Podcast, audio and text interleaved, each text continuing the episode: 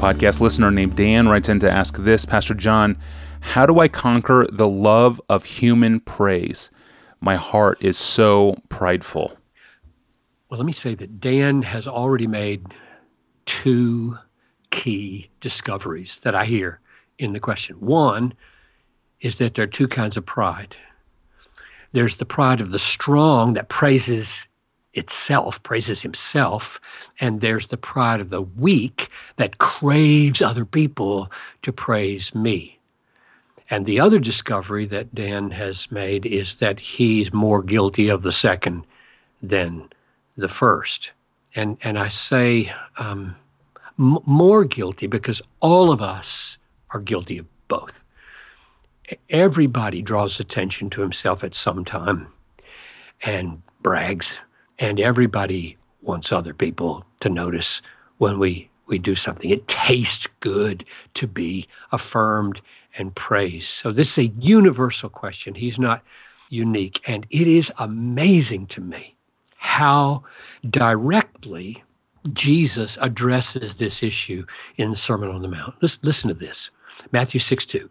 When you give to the needy, sound no trumpet before you, as the hypocrites do in the synagogue and in the streets, that they may be praised by others. Truly I say to you, they have received their reward. In verse 5, when you pray, you must not be like the hypocrites, for they love to stand and pray in the synagogues and at the street corners, that they may be seen by others. Truly I say to you, they have received their reward. Verse 16, when you fast, do not look gloomy like the hypocrites, for they disfigure their faces, that their fasting may be seen by others. Truly, I say to you, they have received their reward. So Jesus is amazingly aware of this issue, and he's got much to say about it. In those three statements, verse 2, verse 5, verse 16, in uh, Matthew 6, in the Sermon on the Mount, there are three um, incentives to help us hate this disease of praise seeking. Number one, Jesus calls us hypocrites when we seek the praise of men. When you do something praiseworthy to get the praise of man, you're not doing the praiseworthy thing, you're doing the praise craving thing. You're a hypocrite. You pretend to do the good, but that is incidental to what you really want applause. So we, we fight this craving first by hating hypocrisy. Everybody hates hypocrisy. Well, we are one. Well, you don't want to be one. So don't do that. Second, Jesus says in all three cases of praise craving, they have received their reward. What's the point of saying that? Well, I, I think there are two points of saying that. One, you lose something great and you gain something pitiful. What do you gain? You gain the praise of man. You want it, you get it. That's it. And the connotation is that what you gain is pitiful. It's like it's like a, a drug. It gives a buzz, then it's gone. Got to have another fix.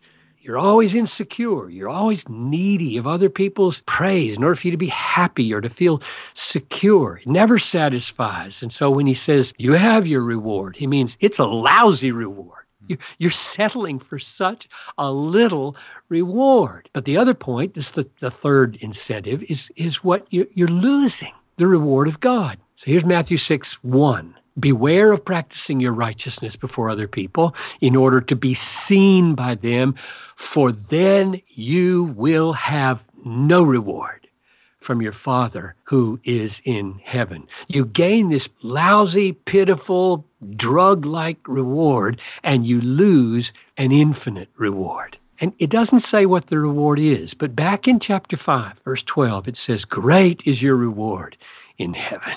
It's from God and it is very, very great. So, three incentives with which to kill this craving for human praise. One, it makes you a hypocrite. We don't like hypocrites, and so let's not be one. Two, it delivers a pitiful reward. Three, it robs you of a great reward. And Paul, we go beyond Jesus now to Paul, he fleshes out this third incentive. He says in Romans 2 29 that Christians are people whose praise is not from man, but from God. And 2 Corinthians 10 18 says, It's not the one who commends himself who is approved, but the one whom the Lord commends or praises. So, do you want to be praised?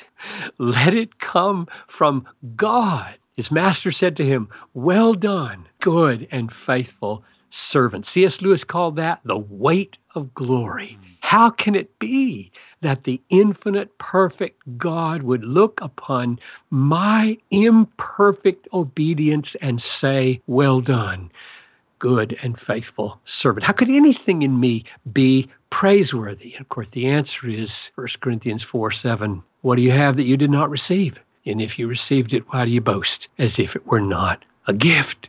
Everything I have is a gift. If, if God praises anything in me, He's praising His grace in me. So these are, are some of the truths, and there are a lot more that we need to preach to ourselves in order to slay this dragon of craving for the praise of man. That's so good. Thank you, Pastor John. And thank you for the question, Dan.